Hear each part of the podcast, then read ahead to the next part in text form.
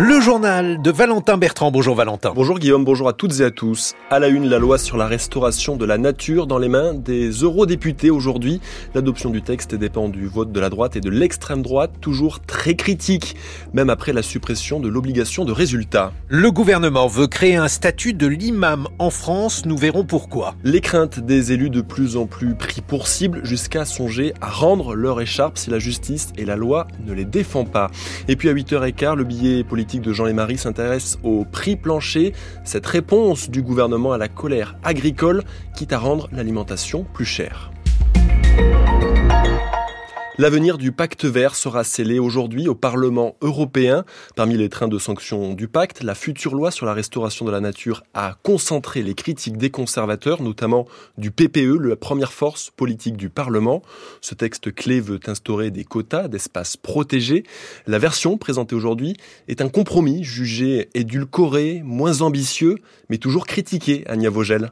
C'est l'un des textes emblématiques de ce Green Deal porté fièrement par Ursula von der Leyen en début de législature, avant que la présidente de la Commission ne fasse volte-face, combattue dans son propre camp, le Parti populaire européen.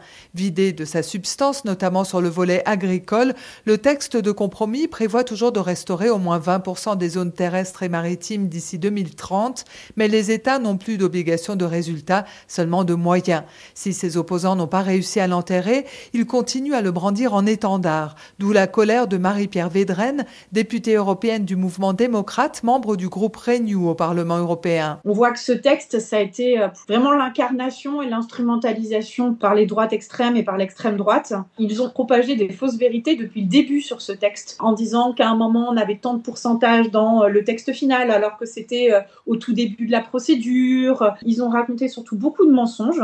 Et ça, c'est catastrophique parce que ce texte, il vise aussi à répondre au fait que les agriculteurs puissent continuer justement à produire, mais à produire en tenant compte du fait que euh, les chocs climatiques deviennent en fait leur normalité et ne sont plus des exceptions. Face aux nouveaux amendements déposés, y compris de rejet du texte, les eurodéputés centristes voteront avec les écologistes et la gauche pour tenter une nouvelle fois de sauver cette loi même affaiblie sur la restauration de la nature, première richesse des agriculteurs. Anya Vogel, l'espoir d'une trêve à Gaza relancé par le président américain. Joe Biden affirme qu'Israël cesserait ses opérations militaires durant le ramadan, c'est-à-dire à partir du 10 mars. L'ONU, elle, s'inquiète toujours d'une intervention militaire à Rafah, ville frontalière avec l'Égypte. En cas d'offensive, toutes les livraisons d'aide humanitaire seraient suspendues, avec le risque de plonger plus de 2 millions de Gazaouis dans la famine. Du côté israélien, l'extrême droite pourrait faire une nouvelle poussée au niveau local. Aujourd'hui, les habitants sont appelés à voter pour les élections municipales. Un scrutin influencé par cette guerre, il est reporté dans les villes évacuées depuis l'attaque du 7 octobre. Et à Jérusalem-Est, une candidate détonne pour faire barrage. Elle s'adresse directement aux Palestiniens, Étienne Monin. Devant l'impressionnante porte de Damas, la jeune candidate distribue de petits prospectus verts avec un message. Allez voter. Sondou Al-Rout est inconnue en politique.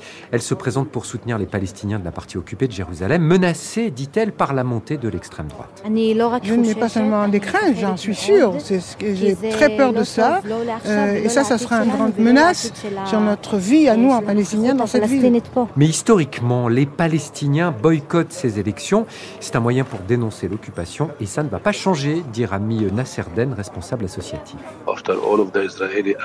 Toutes les attaques et les agressions israéliennes contre nous après le 7 octobre démontrent que cette élection n'est pas pour nous.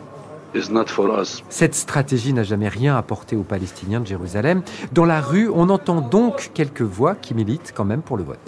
C'est difficile pour moi de voter. Vraiment. Pour moi, c'est très très dur. Mais si ça peut améliorer ma vie, il faut le faire. Mais la candidate a peu de chances de siéger après le scrutin. Notre envoyé spécial Étienne Monin avec les moyens techniques de Marc Garvénès. On ne peut plus rien exclure dans une guerre au cœur de l'Europe. Ce matin, Gabriel Attal renouvelle les propos tenus par Emmanuel Macron. Le chef de l'État n'a pas exclu hier soir l'envoi de troupes en Ukraine. À ce stade, l'idée ne fait pas consensus chez la vingtaine de chefs d'État et de gouvernement réunis à l'Élysée hier. Ils sont par contre tombés d'accord sur le principe d'une coalition pour livrer ensemble des missiles de moyenne et longue portée au pays, sans faire pour le moment d'annonce sur les volumes. En pleine crise politique, le président sénégalais Macky Sall annonce une loi d'amnistie générale. Elle concernerait les manifestations menées dans le pays ces trois dernières années. Un assouplissement pour tenter de reprendre la main après un début d'année agité suite au report de l'élection présidentielle, décision depuis retoquée par le Conseil constitutionnel. Mais le pays attend toujours la date du prochain scrutin. 8h05 sur France Culture, la suite du journal de Valentin Bertrand, la seconde session de travaux du Forum pour l'Islam de France s'est ouverte hier. L'instance créée il y a deux ans avec l'idée de rompre avec le Conseil français du culte musulman, avec l'objectif de mieux contrôler l'islam. Gérald Darmanin dénonce régulièrement la présence en France d'imams détachés. Hier, le ministre de l'Intérieur a plaidé pour une organisation au niveau des départements, un processus déjà amorcé dans 40 collectivités. Bonjour Mathieu Laurent. Bonjour à tous. Le ministre a surtout demandé aux 86 membres du FORIF de travailler à la création d'un statut de l'imam en France. Avec pour objectif de faire de l'imam un salarié comme les autres selon un calendrier bien précis. Gérald Darmanin. La protection sociale, elle est réglée par le fait que désormais les lieux de culte embauchent directement euh, les imams. Le fait qu'ils parlent français, qu'ils aient un diplôme universitaire, c'est réglé puisque c'est une exigence désormais pour pouvoir être imam en France à partir du 1er avril prochain. Et la question de la formation religieuse, elle est en fait effectivement à, à, terminer avec euh, les fédérations et avec les associations. Et je pense que pour le mois de septembre, ce sera le cas. Et l'on compte aujourd'hui en France 34 formations diplômantes et charge aux imams ainsi embauchés de signer une charte dite de compatibilité avec les valeurs de la République. La République qui suggère et suggère seulement au FORIF de devenir une fédération. Aujourd'hui, je constate que le FORIF est euh, l'instance la plus représentative. D'ailleurs, je constate qu'il y a 20% de femmes dans l'Assemblée que vous avez vue. C'était zéro du temps du CFCM. Personne n'a été désigné par des États. Euh, aujourd'hui. Euh, c'est les associations départementales qui ont désigné leurs représentants. Je les invite, si euh, le veulent, puisque c'est, à mon avis, la continuité naturelle de faire une fédération, mais ce n'est pas à l'État de l'organiser. L'État prend l'engagement d'assurer aux familles, ce qui est loin d'être le cas, un accès à une sépulture dans des carrés confessionnels dans les cimetières et de doubler le montant, le montant, oui, du fonds alloué à la sécurisation des lieux de culte, porté à 1 million d'euros par an. Les actes anti-musulmans ont en effet augmenté de près de 30% entre 2022 et 2023. Les précisions en direct de Mathieu Laurent. La Nouvelle-Calédonie attend toujours la date des prochaines élections provinciales. Le calendrier sera discuté à partir d'aujourd'hui au Sénat avec l'examen d'un projet de loi organique. Le scrutin était normalement prévu fin mai, mais il dépend de l'avenir institutionnel de l'archipel et donc des discussions entre indépendantistes et non indépendantistes. Elle devait se conclure il y a quelques jours à l'occasion de la visite sur place de Gérald Darmanin, mais le rendez-vous n'a pas abouti, Stéphane Robert.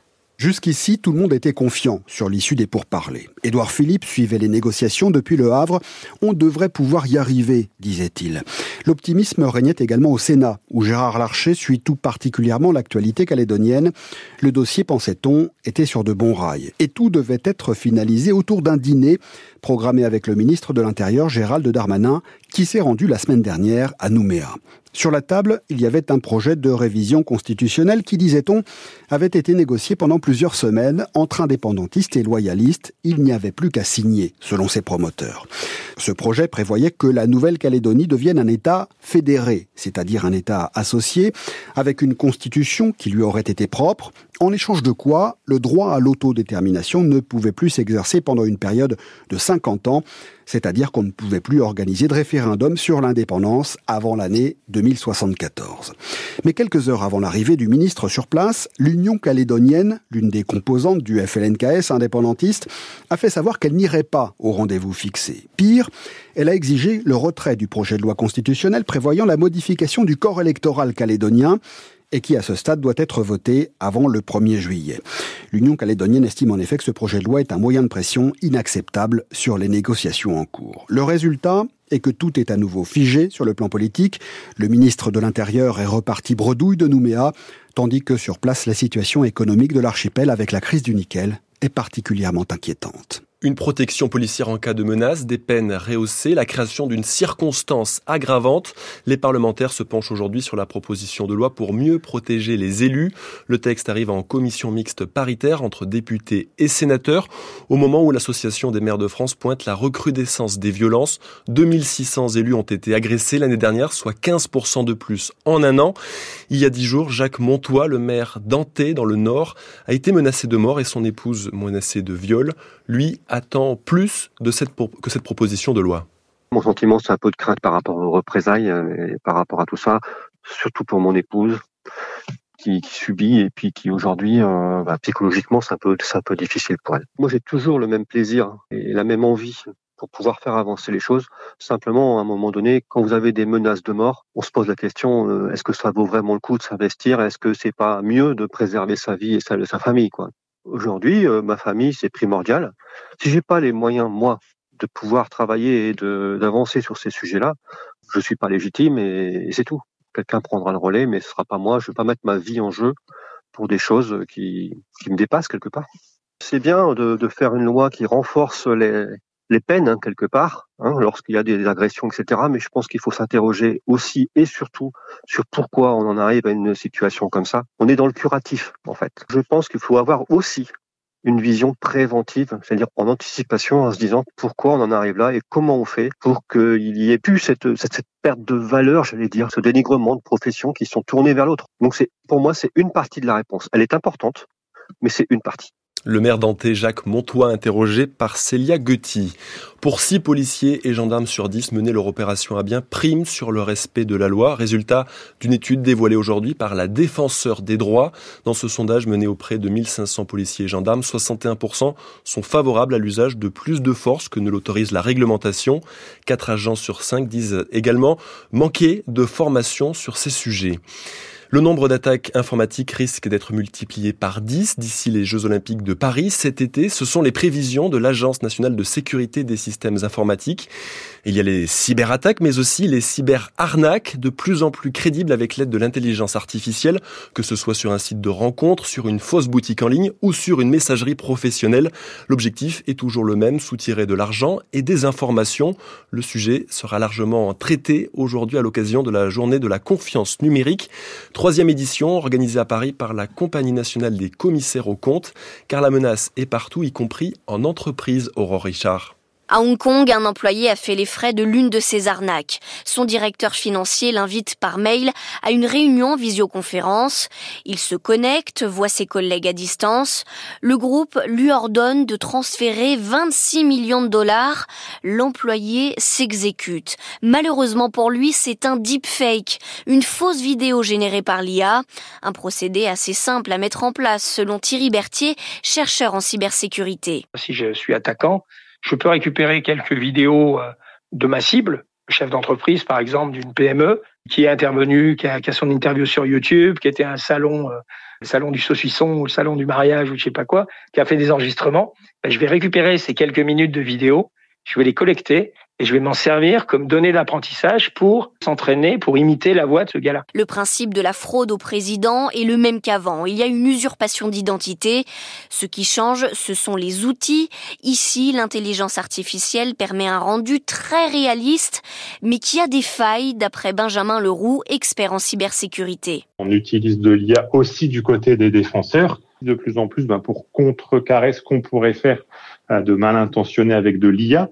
Euh, il va falloir que globalement la défense au sens large se mette à niveau. Ça passera par l'innovation, par la mise au point de dispositifs capables de détecter au plus vite que la vidéo euh, vient d'être faite, euh, qu'elle a été construite parce qu'il y a quelque chose de bizarre dans l'image, quelque chose de pas naturel dans le mouvement, dans la voix. Et il insiste, il faut surtout continuer à appliquer les règles classiques face aux fraudes, comme la double authentification pour un virement. Le temps aujourd'hui sera marqué par une accalmie. Six départements restent malgré tout en vigilance orange au cru. Il du Pas-de-Calais, de la Seine-et-Marne, de la Gironde, de la Dordogne et des Charentes. Dans les Pyrénées-Atlantiques, l'alerte orange est activée face au risque d'avalanche. Ailleurs, le temps restera sec, sauf sur les Pyrénées et la Corse. Les températures, ce matin, il fait de 2 à 6 degrés en général. Cet après-midi, de 7 à 11 et localement 14 degrés au bord de la Méditerranée.